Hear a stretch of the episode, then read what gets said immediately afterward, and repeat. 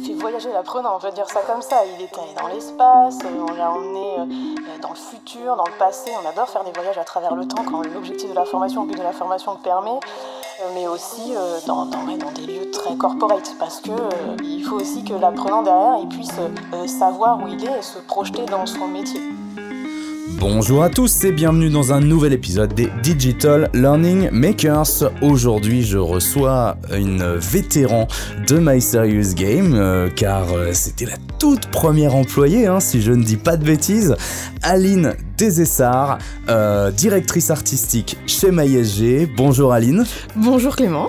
Donc aujourd'hui, on va parler euh, graphisme, on va parler du design au service de la formation. Mhm. Donc on va revenir un petit peu sur euh, euh, les tendances, les grandes règles de, du graphisme et comment faire une formation attrayante visuellement et adaptée surtout à son public.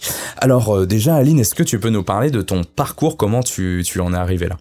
Oui, alors bah du coup, moi j'ai un parcours qui est assez atypique. j'ai pas vraiment fait d'études euh, à proprement parler dans le graphisme. J'ai euh, beaucoup fait euh, euh, plus des études tournées dans la communication, la publicité, mhm. mais c'est surtout à côté. j'ai appris beaucoup par moi-même. J'adorais faire des films pour les, les, anniversaires de mes amis, etc. Et puis j'ai adoré les, les monter, les filmer, mais aussi faire tout ce qui est bah, l'aspect graphique tout autour.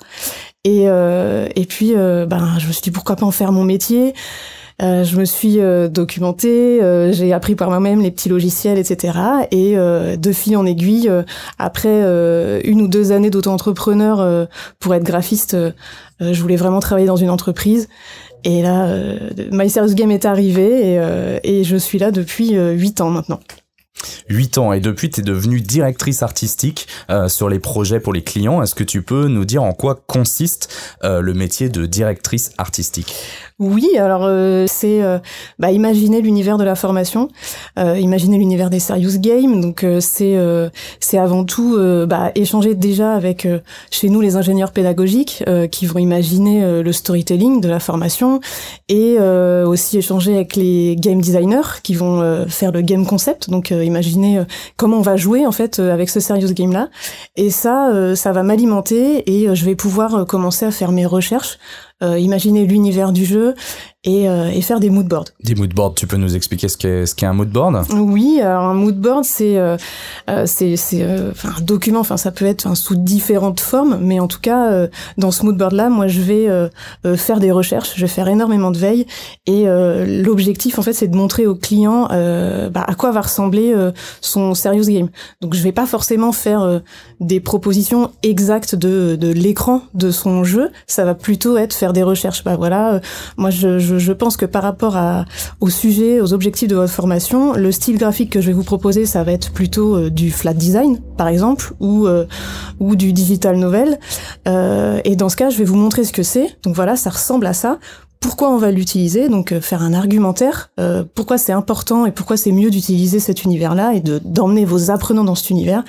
Et puis euh, et puis voilà, ça va ça, ça, va vraiment donner un petit côté, ça va les plonger dans l'univers. Et ensuite après, bah va falloir le décliner avec avec leurs vrais leurs vraies images, leurs vrais décors, leurs vrais personnages que j'aurais imaginé. En fait, c'est une planche d'inspiration finalement. Ouais, c'est exactement ça. Ouais, ouais. Ok.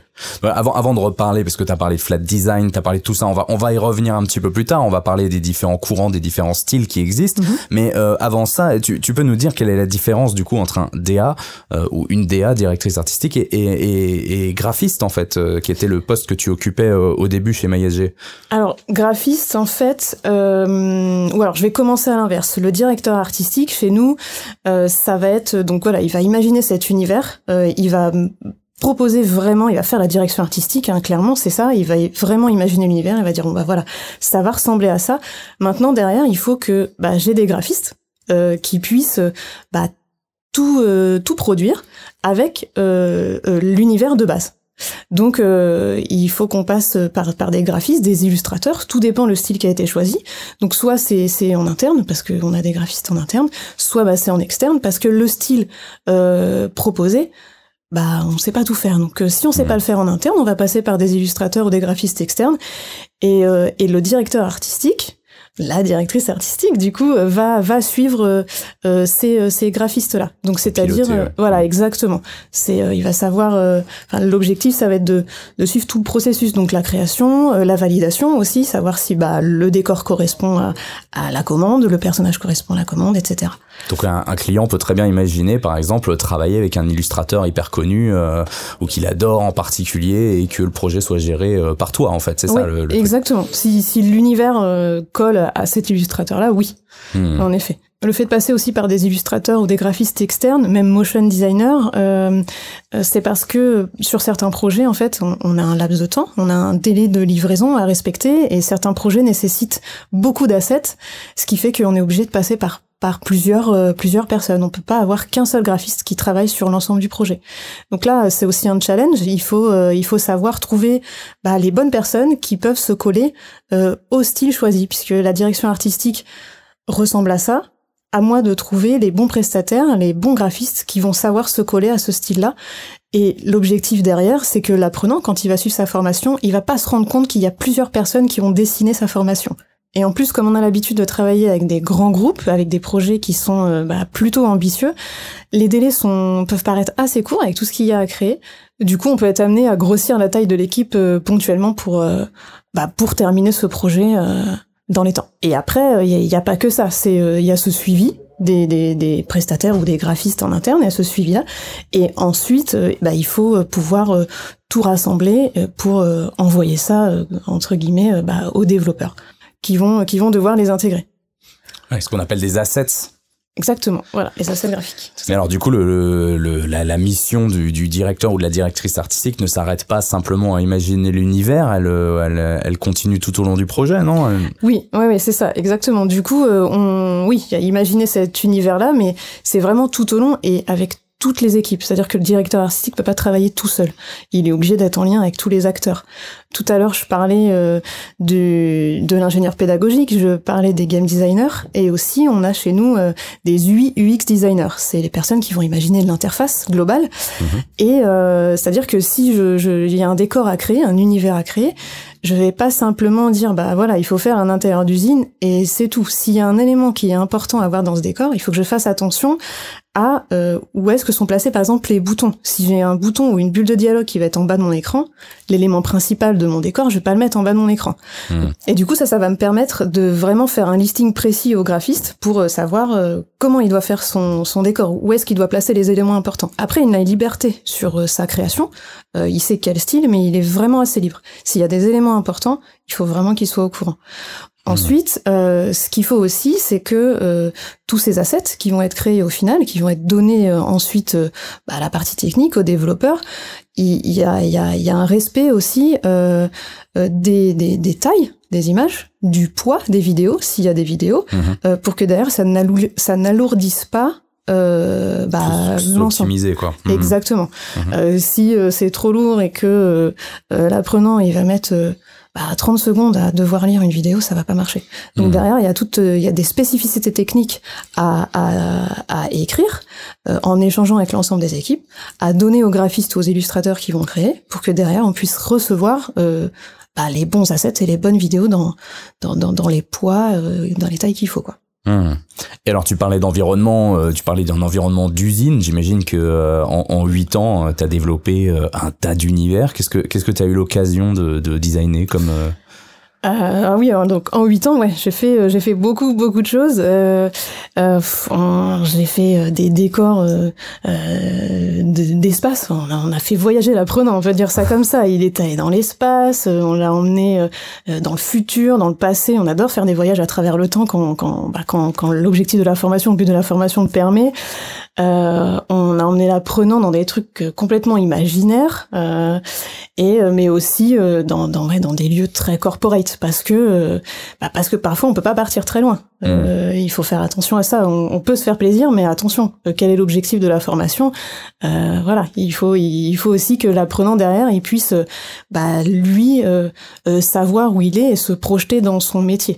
Donc c'est très important. Oui, puis j'imagine que c'est l'avantage du sur-mesure aussi. Tu dois souvent avoir des demandes de clients qui veulent recréer leurs locaux, par exemple, dans un style BD, par exemple, ou je sais pas, mais mais en tout cas recréer un univers que le que l'apprenant connaît. J'imagine que c'est aussi souvent une demande récurrente. Alors exactement. Alors en fait ça dépend. C'est-à-dire qu'il y a, il y a le client qui peut déjà savoir ce qu'il veut. Il dit ok je sais que moi euh, euh, mes équipes, mes salariés, ils n'arrivent pas à se projeter. Ils veulent être dans un dans un univers très corporate parce qu'ils ont besoin de savoir où ils sont et, et ça va être plus impactant pour eux. Euh, ou alors euh, le client va nous dire euh, là je veux aller dans l'espace parce que j'adore et tout. Alors oui nous aussi on adore, mais attention ça va pas coller. C'est-à-dire que là il faut quand même qu'on reste dans ce cadre, dans un cadre assez réaliste parce que sinon on va perdre vos apprenants et ils vont ils vont pas comprendre bah, ce qu'ils doivent apprendre justement. Oui et puis tu évolues dans un dans un domaine bah, que, que je connais aussi un petit peu. Hein, vu que je suis à la com euh, chez MySales Game, c'est souvent le, le dans, dans le design, c'est très subjectif souvent, euh, et, et le client a tendance à oublier que on lui fait une formation non pas pour lui, mais pour ses apprenants. Mhm, Tout comme quand on crée un logo, euh, on crée pas le logo pour le client, mais on le crée pour sa cible.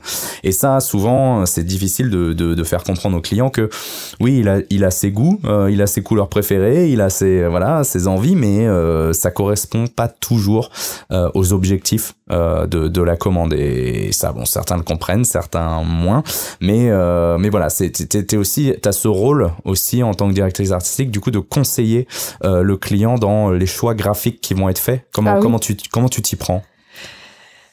Bah, euh, avec mes mots et en leur prouvant aussi que euh, bah, si, votre public ou si votre formation est à destination des enfants, par exemple, on peut leur euh, proposer un univers cartoon, un univers imaginaire, un univers euh, drôle, on peut utiliser des mascottes qui sont mignonnes, on, on, peut se faire plaisir parce que tout ça, ça leur parle. si la cible, tu parlais de cible, c'est super important. Si la cible, c'est des ados, bah là, on peut se dire, ok, on peut leur proposer une interface qui va ressembler à TikTok, par exemple, mhm. parce que ça, ça va leur parler. Si c'est des, si c'est un public bah, d'adultes, d'adultes, clairement, mhm. euh, euh, bah là, ça va être, ça va dépendre de l'ADN de l'entreprise. Si c'est une entreprise qui est euh, assez fun, bah on peut, en, discutant avec eux, c'est un échange hein, avec le client qui, qui, qui va permettre de dire, ok, là, je vois que votre votre ADN, elle est plutôt fun, elle est plutôt décalée, bah partons là-dessus parce qu'on sait que vos collaborateurs, ils vont être friands de ça.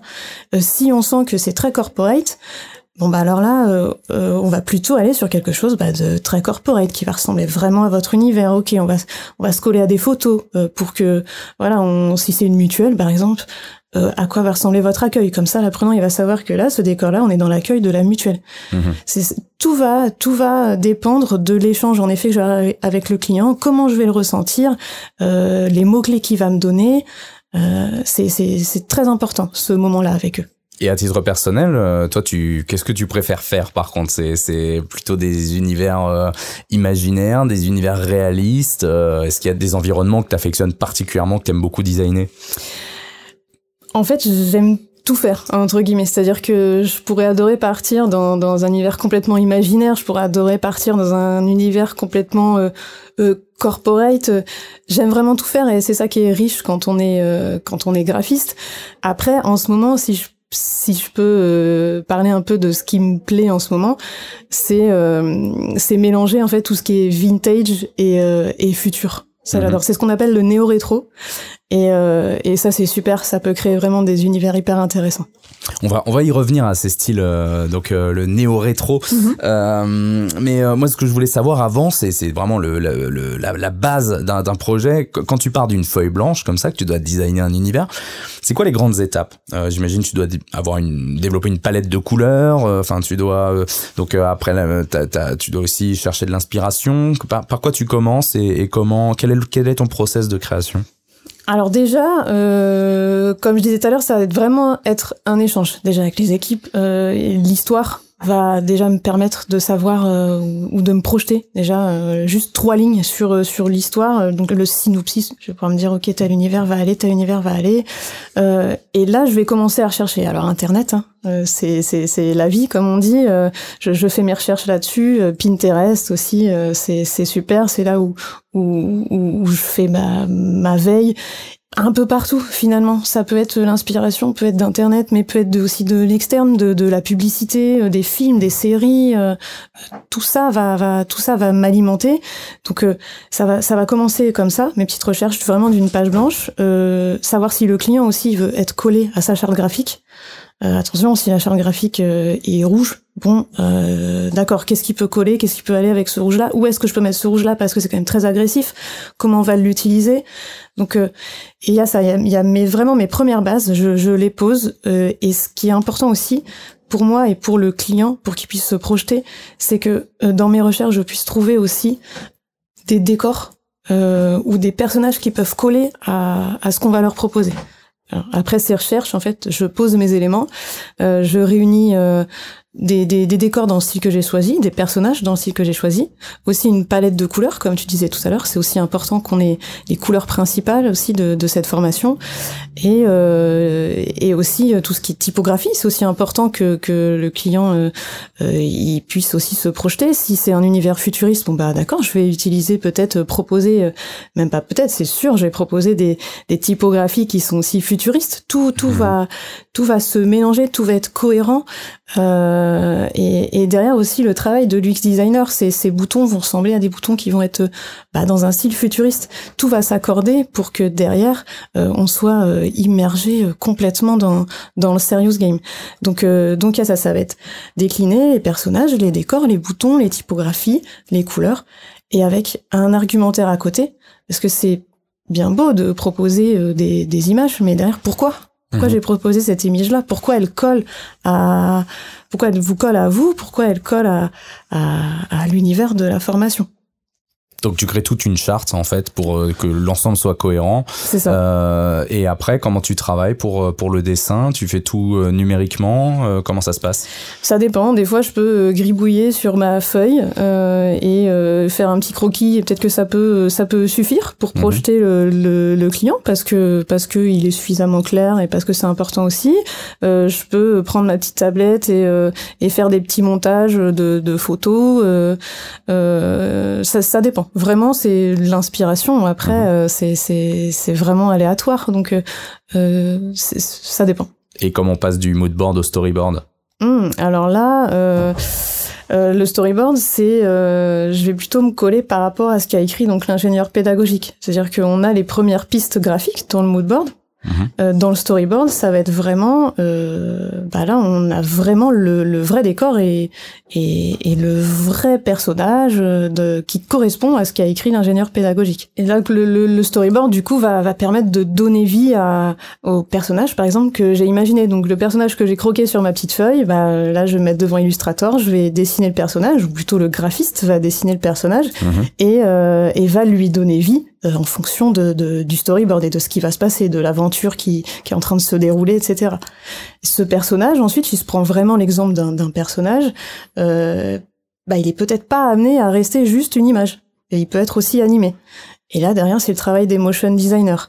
Donc pareil, euh, dans, dans, dans, la direction artistique et dans le métier de directeur artistique, il faut aussi savoir euh, si les images sont à destination juste d'être euh, euh bah, à nature visuelle ou statique, ou alors est-ce qu'elles vont être amenées à être euh, animées?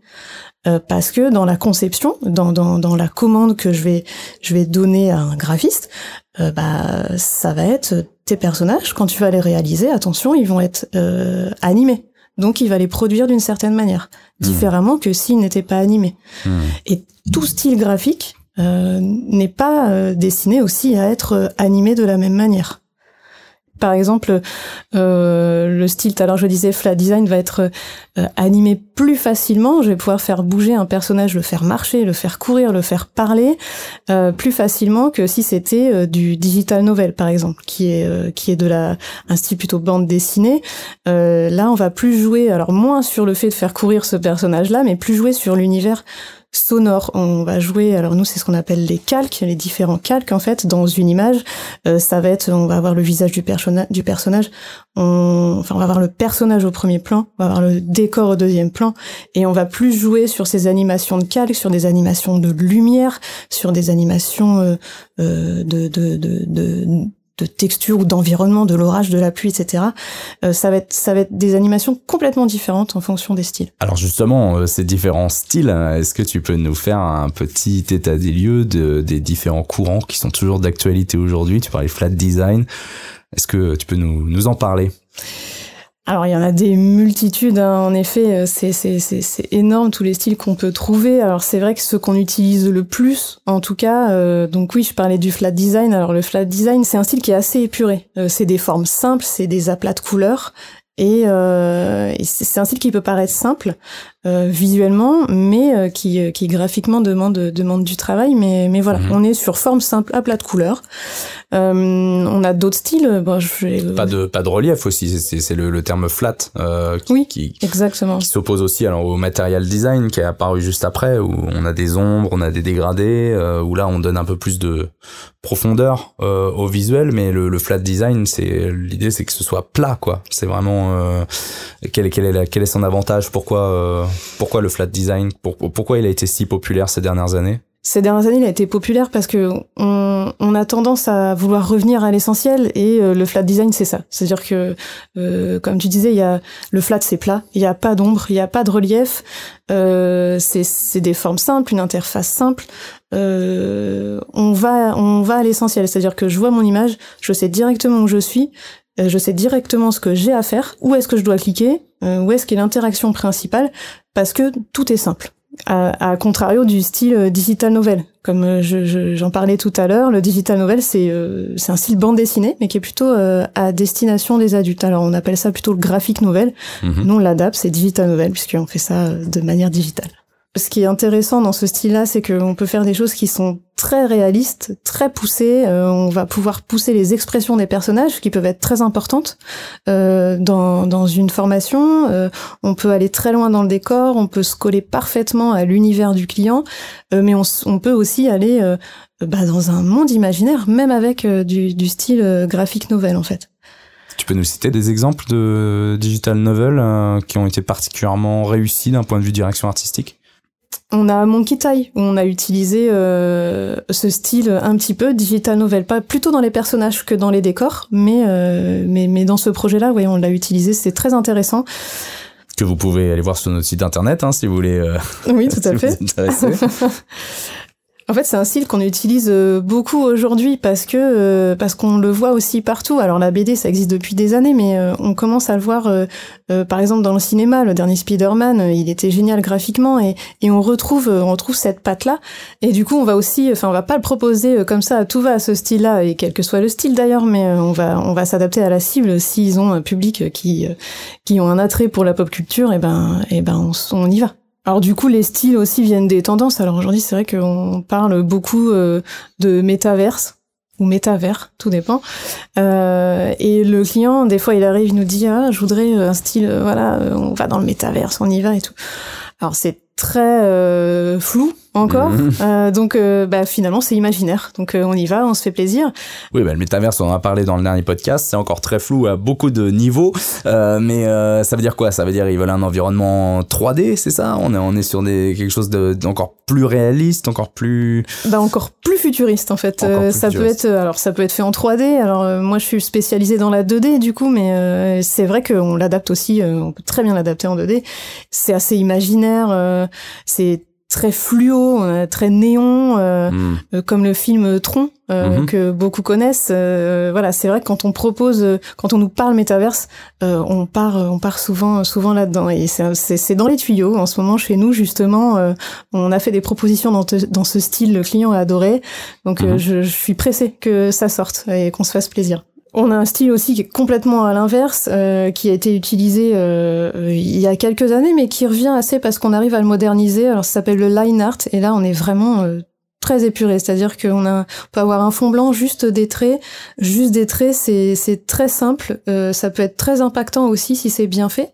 Alors il est pas facilement, euh, c'est pas facile de l'adapter ce style line art, mais euh, mais parfois on le propose parce qu'on sent que ça peut vraiment marcher. On a aussi un autre style qui je trouve très joli, euh, ça s'appelle l'aquarelle numérique.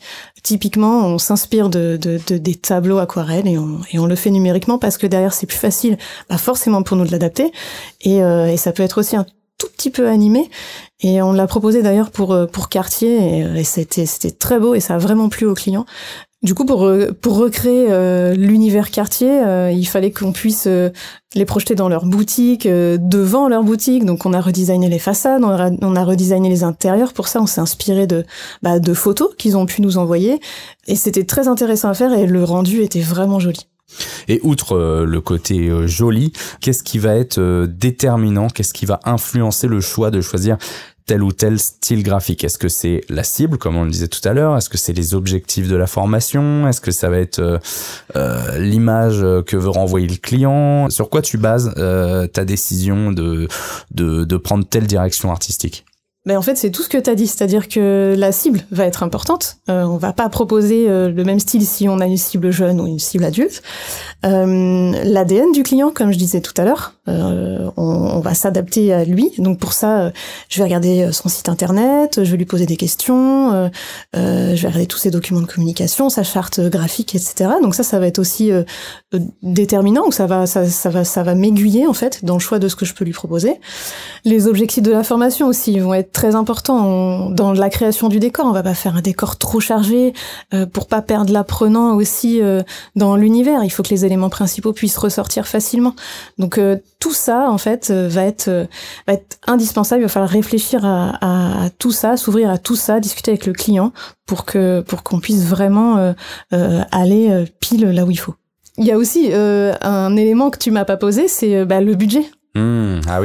Le budget du client aussi va être euh, très important. Si le client a un budget illimité, eh ben on peut on peut se faire plaisir.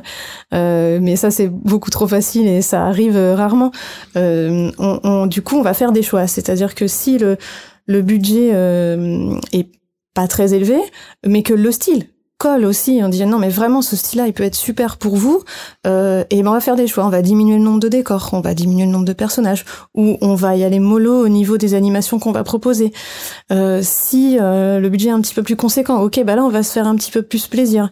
Et c'est aussi le, le métier de directeur artistique. Il va falloir savoir dimensionner un projet à l'avance puisque on a déjà euh, une petite fourchette de budget du client. Donc euh, on, va d'abord, enfin on va déjà savoir en fait ce qu'on peut proposer, la quantité qu'on peut proposer, et puis on va l'affiner au fur et à mesure.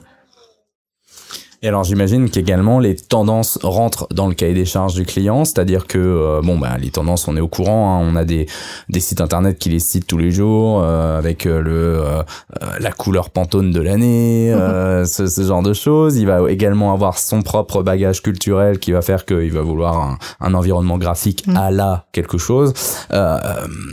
Qu'est-ce que c'est aujourd'hui le truc tendance vraiment là en 2022 Qu'est-ce qui qu'est-ce qui est le plus populaire, le plus demandé euh, d'un point de vue euh, graphique alors je l'ai évoqué tout à l'heure, c'est euh, c'est le, le, mélange. Alors le truc tendance, c'est le mélange des époques. On est très dans les années 90, euh, mhm. ça se voit partout, ça se voit dans les vêtements, ça se voit dans la musique, la dance ressort, j'adore. Euh, si, j'adore. Et, euh, et du coup, ça, ça se ressent aussi, euh, ça se ressent un petit peu partout. Euh, et, euh, et ça, les clients nous en demandent, ou alors, mais même moi, j'adore proposer ce style. On mélange les époques, 80, 90. On peut même aller encore plus loin. On va aussi dans les années Stranger 60. Things un peu aussi. Hein, ouais, la Stranger Things. Alors, je sais pas le prononcer, mais en tout cas, les clients aussi nous le demandent beaucoup. Ah ouais, j'ai adoré cette série. On s'est d'ailleurs inspiré de cette série pour un projet qui est en cours. Mm C'est pour l'école de la deuxième chance. Et, et on part dans la ville qui s'appelle Horizon. Vous allez voir, enfin, c'est, super. On fera forcément quelque chose sur notre site internet. Absolument. et, euh, et oui, euh, forcément, le client, alors, soit il arrive avec, euh, avec ça, j'adore ce, cette série, et eh ben, on part là-dessus. Et en plus, si ça colle, bon bah, on y va. Mais nous, on va lui dire attention. Euh, cette tendance-là, alors vous vous adorez, oui, c'est la tendance de l'année, mais c'est pas forcément judicieux de se coller à ça. Donc, on peut s'en inspirer, oui, mais euh, on va quand même l'adapter en fonction de ce qui est le meilleur pour vous. Et puis il y a, peut-être une autre limite aussi, c'est que est-ce que voilà réellement il faut suivre les tendances? Euh, Ça c'est une question beaucoup plus vaste, mais hmm. mais que, je trouve extrêmement importante en design parce que euh, c'est bon moi je, je, connais plus le tout ce qui est logotype par exemple, mais euh, suivre une mode euh, c'est euh, un choix qui est radicalement différent de vouloir créer quelque chose d'intemporel euh, et parfaitement adapté aussi euh, aux besoins. Comment ça se passe dans, dans quand on crée un, un serious game? Est-ce qu'il y a, y a cette même question qui se pose? Ou parce que on va être sur un besoin euh, très ponctuel, on peut au contraire aller à fond sur la tendance Est-ce qu'il y a ce besoin de créer réellement un univers intemporel? C'est mieux euh, de se dire que, surtout si une formation va, va durer dans le temps, c'est toujours mieux de se dire, alors, ce style-là, euh, oui, mais il va très vite devenir, alors on peut pas vraiment savoir, mais on, a quand même ce, petit attrait-là, se dire, attention, ça, alors dans deux ans, ça va carrément être euh, has-been. Hmm. alors si c'est un, quelque chose de court, euh, une formation très courte ou à l'instant T et qui n'est pas amenée à être revue euh, dans, dans, dans, un an, deux ans, là on peut partir vraiment sur, sur la tendance du mmh. moment. Mais nous, ce qu'on fait plutôt, c'est s'en inspirer. C'est toujours euh, bon que le client voit qu'on est toujours qu'on est toujours dans la tendance. Ça, ça montre qu'on fait de la veille, ça montre qu'on est qu'on est toujours au fait des, des, nouveautés. Mais mais ça va plutôt être une source d'inspiration plutôt que de l'appliquer euh, bêtement. Il y a une autre tendance aussi que j'ai pas évoquée, mais qui est très importante, c'est euh, ce qu'on appelle le design inclusif. Mhm. Euh, c'est très important que l'apprenant se sente pas exclu. Donc, euh, on, on, accorde beaucoup, euh, beaucoup d'intérêt, on prend beaucoup de temps pour que bah, les personnages puissent refléter le maximum de, de, de, personnes. Donc, on fait attention à ce que les personnages représentent la, la, globalité de la population, que ce soit en, au niveau des âges des personnages, que ce soit au niveau de leur couleur de peau, que ce soit au niveau de euh, de, leur handicap, euh, euh, de leur genre, etc. Ça c'est très important et on le voit on le voit beaucoup partout dans la pub, au cinéma, mais dans nos formations c'est aussi c'est aussi important que personne ne se sente exclu. Et est-ce que euh, tu as une petite boule de cristal pour nous dire quelles vont être les, les tendances 2023 euh, peut-être? Alors du coup c'est un peu tôt, euh, l'été n'est pas terminé, c'est un peu tôt pour vous dire ce qui va se passer en 2023, mais ce que je peux faire c'est vous inviter à un petit podcast en début d'année prochaine, non?